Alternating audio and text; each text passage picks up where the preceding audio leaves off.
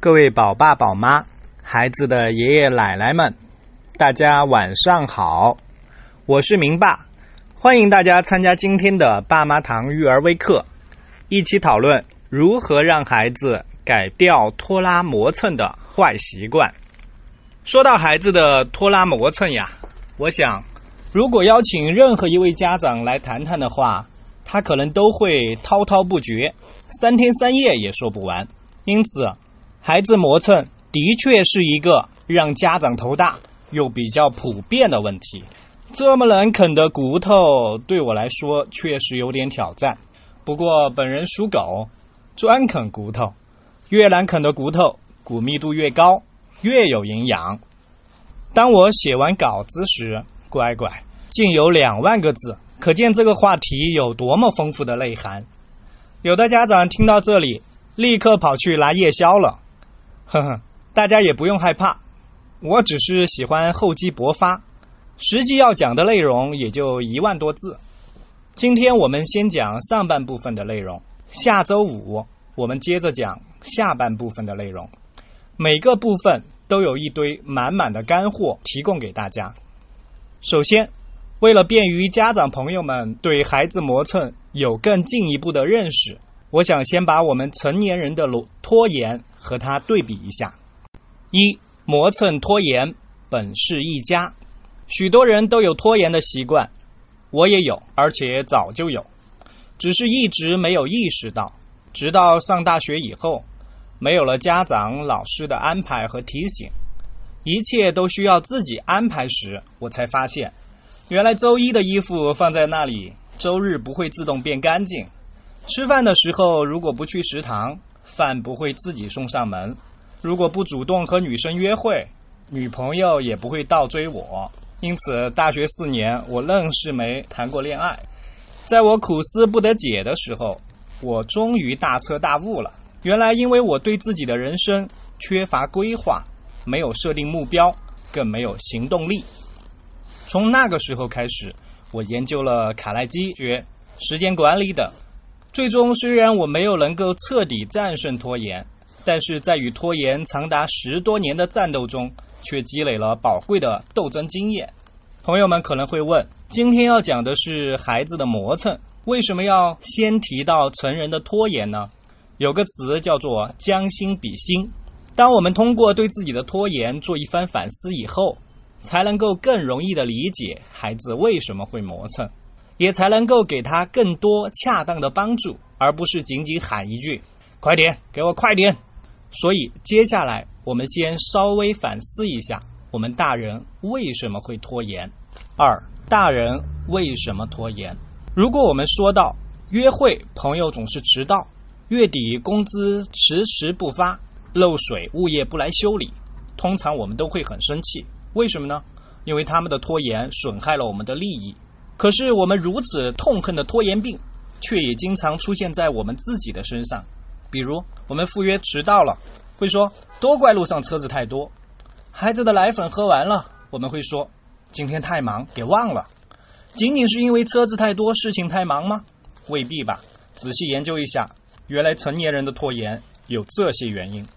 拖延的第一个原因就是变相的抗拒。追求快乐、逃离痛苦，是一个人行动的原动力。可是生活中有很多事情能给我们带来快乐，也不能给我们带来多大的痛苦。因此，我们要死不活的不愿意去做。还拿约会迟到来举例，我们约会迟到、堵车只是原因之一，根本上是我们对这件事不重视。那位朋友不是很重要。或者是我们对他没兴趣，我不是很喜欢他和他一起玩儿，甚至可能是反感，我不喜欢他，但是又不得不去。试想一下，我们要见的人是一位贵人，又或者是非常喜欢的人，即使堵车，我们也会想办法按时赶到的。比如，我们可以早点出门，或者绕道前往。所以，拖延有时候是一种内心的抗拒。是不愿意做某件事情的外在表现，孩子更是如此了。我们再看成人拖延的第二个原因，不会，没信心。说到信心，很多人会想到一个人整体的自信，而我们今天要讲的是，一个人对于是否有把握做好某一件事情的信心。当代著名心理学家班杜拉称之为自我效能感。通常我们会认为某一件事做了的话，能够趋利避害，就会愿意去做，这叫做结果期望。例如，我认为买彩票可以中五百万，所以我就会去买。可事实上，我会去买吗？不会，为什么呢？因为我不太相信我买了彩票会中五百万，这就叫自我效能感。因此，对事情结果的期待是让你想去做，但最终是否决定去做，还取决于你对这件事情的自我效能感。根据研究，影响自我效能感形成的关键点有三个，它们分别是：一、个人成败经验；二、他人成败经验；三。他人的言语劝说，这些内容在我们后面讲孩子磨蹭时都会重点讲到。接下来我们再看成人拖延的第三个原因：追求完美、过度准备。在日常生活中，许多人可能也跟我一样，总是觉得自己为某件事做的准备还不够充分。比如今天的微课，我在开课前一秒还觉得有个观点解释的不够清楚。有个例子不够贴切，如果不是迫于时间的压力，我可能还是在咬文写稿。我们再看成人拖延的第四个原因：时间规划能力不足。我家以前有个老邻居李伯伯，他是一个非常勤劳的人，整天都在地里忙，快到秋收的时候都还在地里拔草，却常常在很多人已经收割完水稻之后，才开始收割自己家的。结果水稻过于成熟，常常掉落一地。后来收割完了，又回头来捡田里的谷粒，每天都这样忙忙忙。虽然很多好心的邻居都劝过他，叫他先把重要的事情做了，但他却一直不肯改变。想来就是从小养成的一种习惯吧。所以你看，时间规划的能力真的是需要从小来培养，并不会因为你长大了。就自动具备。接下来我们看成人拖延的第五点：没有奖惩，无需为后果负责。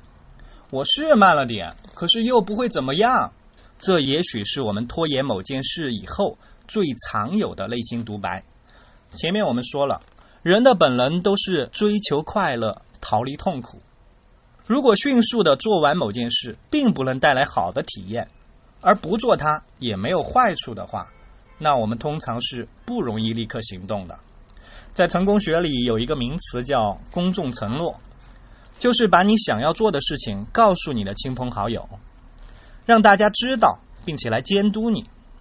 比如我在五年前就给自己订立了目标，要成为亲子教育领域的资深人士，并且把这个想法告诉了周围的人。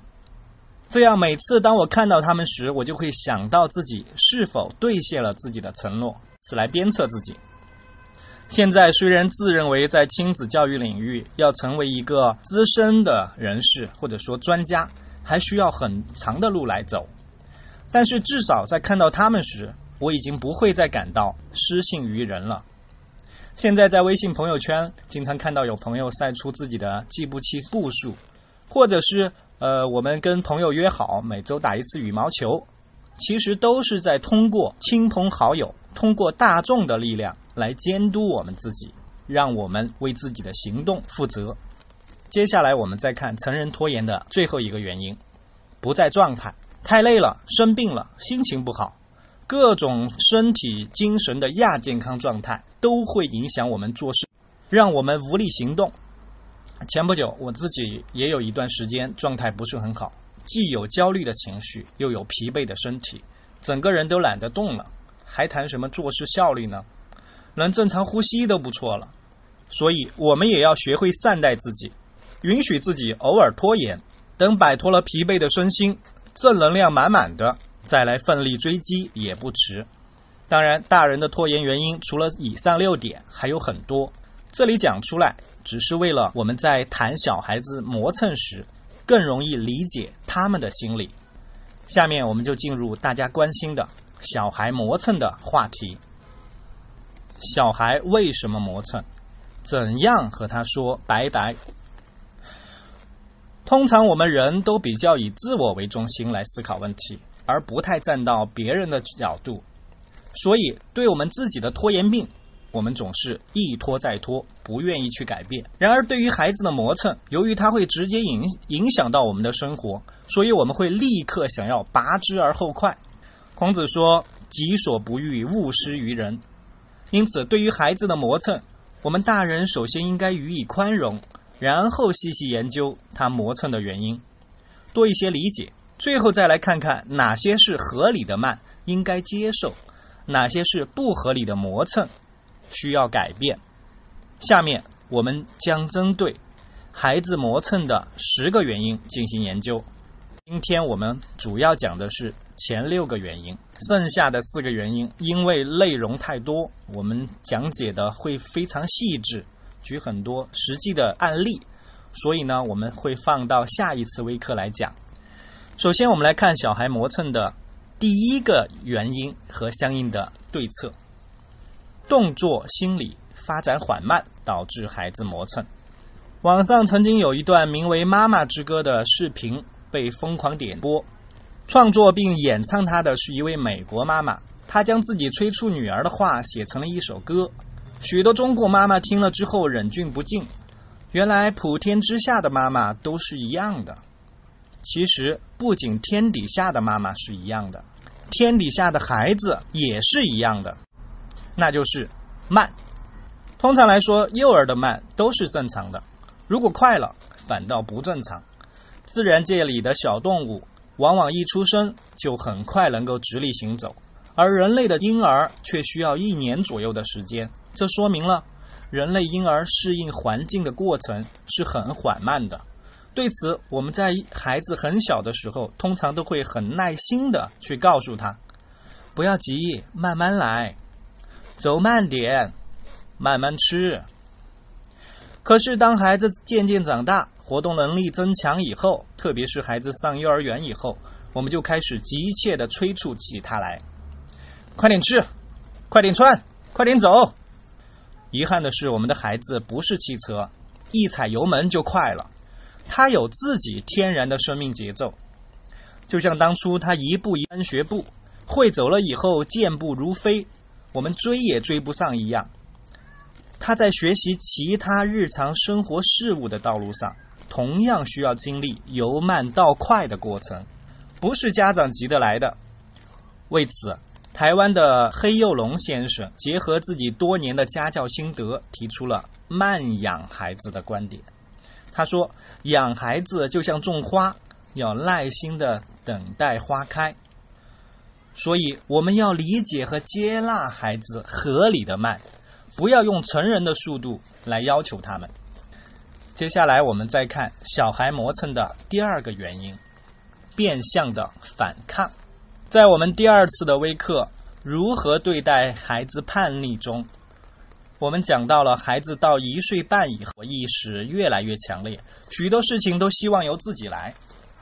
如果家长不及时调整自己的语言技巧，仍然采用命令式的语气，孩子通常都会产生反抗心理。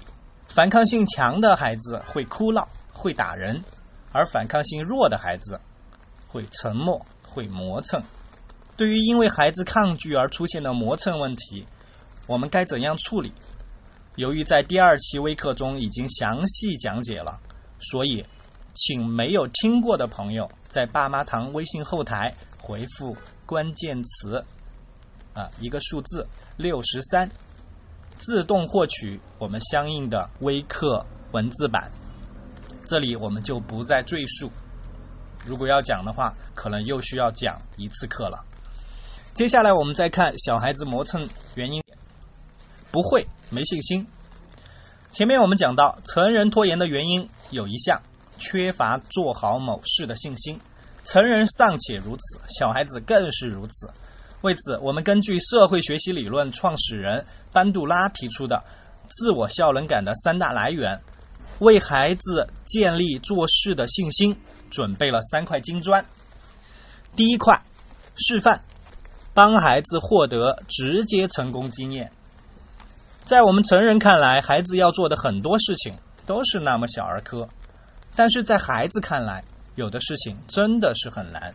比如他洗脸时看到洗手池高过他的胸口，穿衣服时不知道先穿哪只手，穿鞋时分不清左右。对此，我们家长在孩子第一次做某件事时，认真的从旁协助，缓慢的给他示范，邀请他来做尝试，并且把注意力放在孩子做得好的细节上面，让他体验到一丝又一丝的成就感。对于他暂时没有做好的地方，家长千万千万不要着急的去说出那三个字，哪三个字呢？你错了。这三个字的打击对于孩子来说可能是摧毁性的，因为家长直接用“你”这个代词把他整个人都否定了。人是不会错的。如果我们一定要纠正孩子没做好的地方，可以说：“我再示范给你看一下。”或者说：“你再试一次呢？”让孩子通过自己的观察和从来发现自己还没做好的地方，自动的去更正。当然。最终，孩子可能还是没有做得很好，不要紧，我们要有耐心，相信孩子一定能学会。与此同时，我们一定要记得帮孩子建立正确的归因。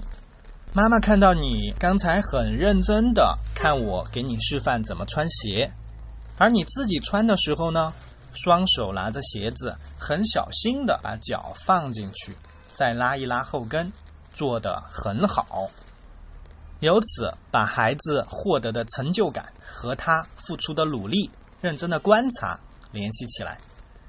这样的话，我们的孩子就获得了一丝又一丝的成功，体会到成就感的快乐。第二块金砖是榜样，帮孩子获得间接成功经验。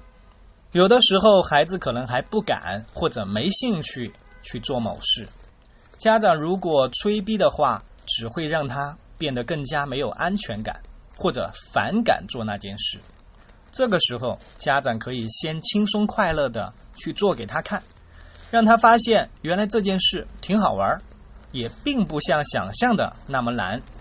有时家长还可以向孩子发出邀请，请他通过帮你一个小忙的方式参与进来。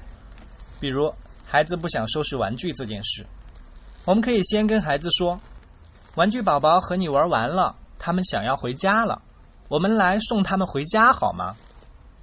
孩子这不理会你的建议，然后你可以自己高兴的对玩具们说：“玩具宝宝们，你们想回家吗？我来送你们回去吧。”然后开心的慢慢慢慢的送每一个玩具回去，动作温柔，并且加入拟人化的语言，还可以用上礼貌语。如模仿玩具的口气说：“啊，小明爸爸，谢谢你送我们回家。”让孩子感觉你在整个过程中非常开心、非常轻松。然后你可以向孩子发出邀请：“小明，你要和爸爸一起送玩具回家吗？”就算这一次孩子还是不参与，但是他已经获得了送玩具回家的间接经验。并且把这份经验和轻松快乐联系在一起，早晚他也会模仿着去做。反之，如果我们家长强迫孩子去收拾玩具，即使他这一次勉强做了，但是他却把收拾玩具和压力和痛苦联系起来，自然以后更不愿意主动去做。收拾玩具对我们家长来说还不是什么大问题，不值得我们这么精心设计去引导他。也许有很多家长会这样认为，但是我想说，我们家长教育孩子的方式是会成为一种习惯的。如果你现在没有养成好的教育习惯，等到孩子上小学以后需要做作业时，你可能仍然会简单直接的去对孩子说：“赶快去做作业。”可是孩子是不会真正听你的话的，也不会真正爱上学习的。到那个时候，你想调整，孩子可能已经不愿意参与了。第三块金砖，鼓励，给孩子一碗心灵鸡汤。有很多时候，我们需要通过语言的方式对孩子进行鼓励动员。如果我们的说辞能够建立在孩子过去的直接或间接成功经验的基础上，那么效果会更好。比如，小明以前不会扣扣子，我们也示范了，也给他做了榜样，但是他还是觉得自己不会。我就告诉他，上次我教你的时候，你都扣进去了一颗，我相信你今天一样可以。对孩子来说，最亲近的人的语言就是一份先知的预言。我们对他表达出好的期望，往往他就会做出好的表现；对他表达出坏的看法，他就常常会的表现。所以，当小明听到我认真的跟他这样说时，他对自己能扣好扣子这件事就有了更多的信心，最后也真的做到了。接下来我们再看小孩磨蹭的第四点原因：太多太难，没有耐心。有的时候，某件事情太多太难，会妨碍孩子立刻行动。在我过去辅导小学生作业时，就明显的感觉到，孩子的作业越多越难，他们越不愿意认真快速的去完成，因为他们觉得这么多作业，反正做不完，干脆就不做或者慢慢做。如果我们告诉孩子，这些作业我们可以分成几份，一份一份的来做。做完一份，休息一会儿，你看好吗？孩子就会比较乐于的接受，并且效率也高了很多。所以下次我们给孩子布置任务时，一定要考虑孩子的接受能力，难度要在他跳一跳就能够得着的范围之内。我们再看小孩磨蹭的第五点：追求秩序和完美。在第二次微课时，我们讲到了幼儿具有秩序敏感期和完美敏感期。从秩序敏感期，我们知道了儿童的心理活动一定是有秩序的。当他没有超越这种秩序时，就会严格的执行它。比如小明吃饭时会先搬凳子再洗手，有时他忘记了先洗了手，就会说：“呀，我还没有搬凳子呢，重新来。”于是把凳子搬好，再重新去洗手。这种情况在我们成人眼里就是多事嘛，可是对孩子来说，这是他心理成长必须经历的。我们再说一下完美敏感期，孩子做事情要求完美，端水时洒出一滴会很痛苦，吃饭的碗碰掉一点瓷就不，如果达不到，对不起，他就不愿意。对此，我们家长可能会抱怨孩子矫情，会立刻用一两句话把孩子打发了。可是，这也许会破坏孩子做事认真的态度。因此，对于处于秩序敏感期和完美敏感期的幼儿来说，我们不能因为自己的焦虑简单粗暴的去应对，而应该尽量尊重他的意愿。在这样的前提下，适当的做出引导，用榜样和经验的力量，让孩子逐渐学会真正的灵活，而不是以放弃。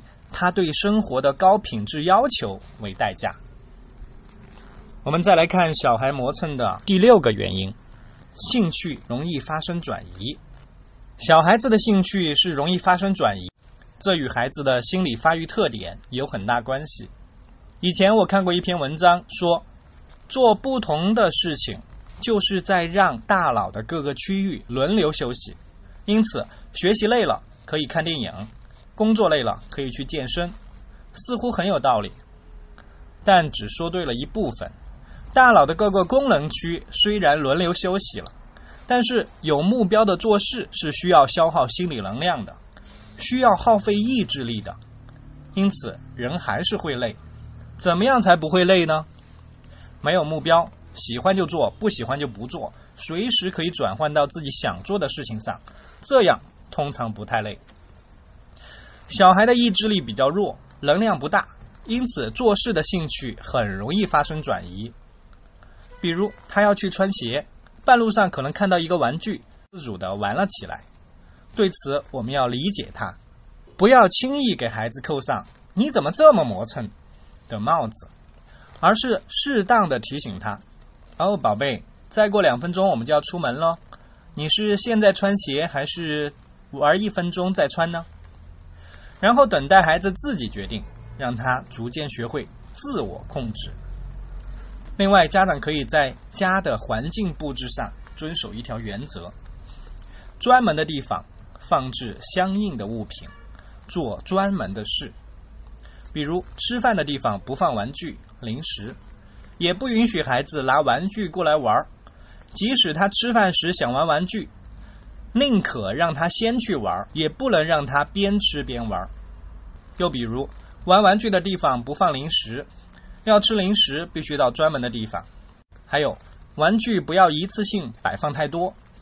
关于这一点，国外有人研究，一次摆放五个不同类型的玩具最恰当了，既不会因为太多造成干扰。又不会因为太少，让孩子的想象力没有发挥的空间。当家庭环境这样布置以后，才更容易让孩子从小养成专注、不易分心的好习惯。接下来我们的时间还有一些，啊，我想把下周五的内容我们讲一点。我们来讲小孩磨蹭的第七个原因：对事情本身没有兴趣。上次我们说了，人的本能都是追求快乐、逃离痛苦。因此，通常当我们给孩子一件喜欢的玩具时，他会立刻飞奔过来；要是你想打他一顿，他也会立刻逃离开去。磨蹭在这两个时候是根本不会出现的。因此，当孩子在某件事情上出现磨蹭时，我们要好好想一想。怎么才能让孩子在做这两件事情的时候觉得快乐，而不做这件事情的时候会觉得痛苦？我们首先来看，怎样才能让孩子在做这件事情的时候觉得快乐呢？前面我们讲，用榜样帮助孩子获得间接成功经验时，举的收拾玩具很快乐，算是这样一个例子。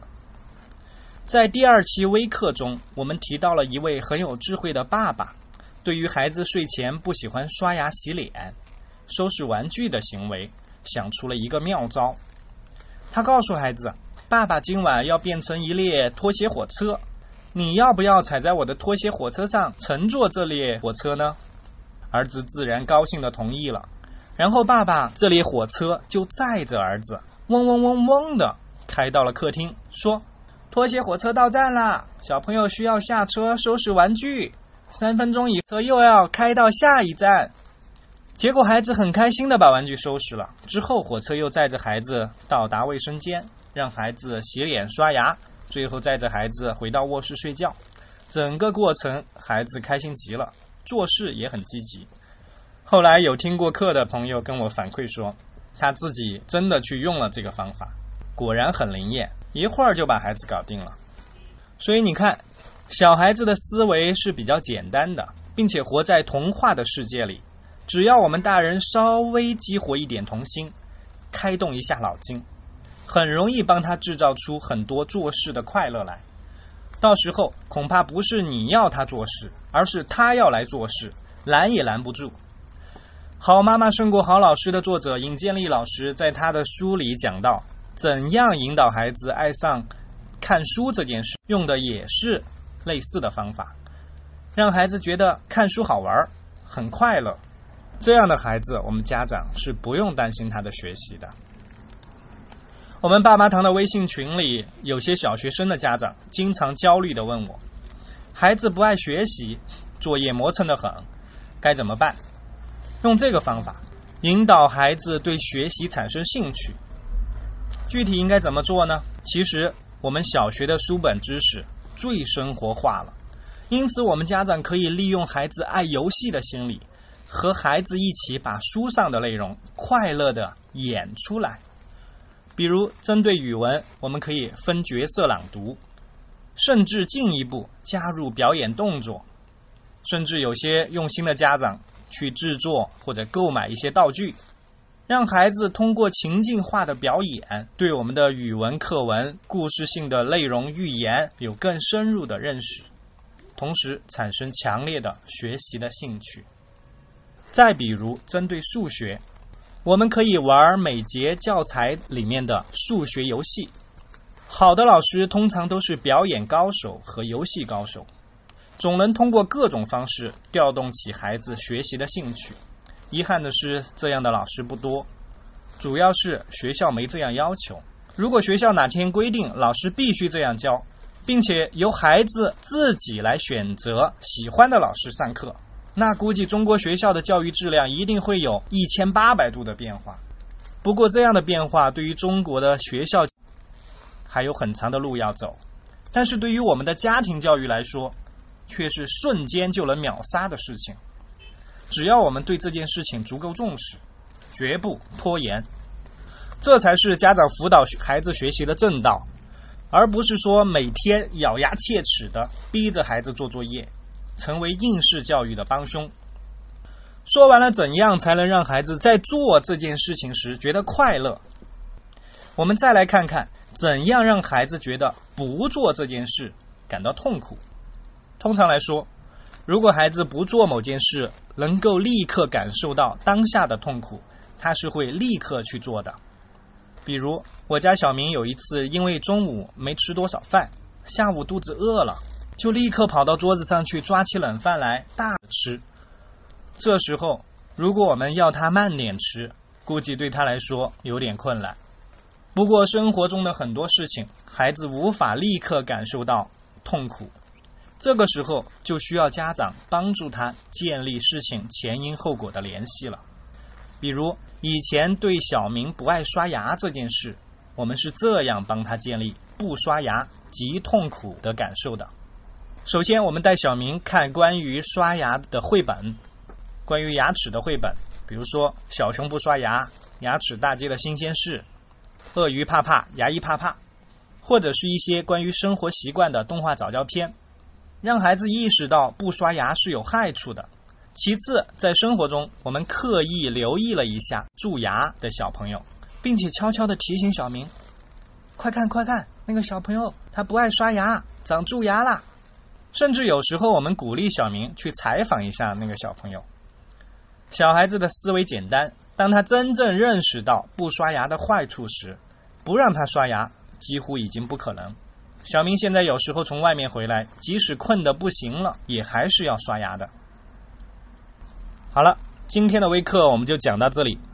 下周五我们将进一步讲解磨蹭的最后三个原因，怎样培养孩子的时间观念，让他不再磨蹭；怎样正确的利用奖惩手段帮助孩子建好习惯，等等，这些都是满满的干货。希望大家不要错过。好了，再次谢谢大家，我们今天的微课就到这里结束了。如果大家仍然有什么问题需要咨询的话，嗯，可以在我们爸妈堂后台留言，或者是添加我的个人微信号。嗯，我的个人微信号是“家庭幸福使者”，每个字的首字母，也就是 J T X F S Z。再次谢谢大家。参与我们今天的微课，下周五我们再见。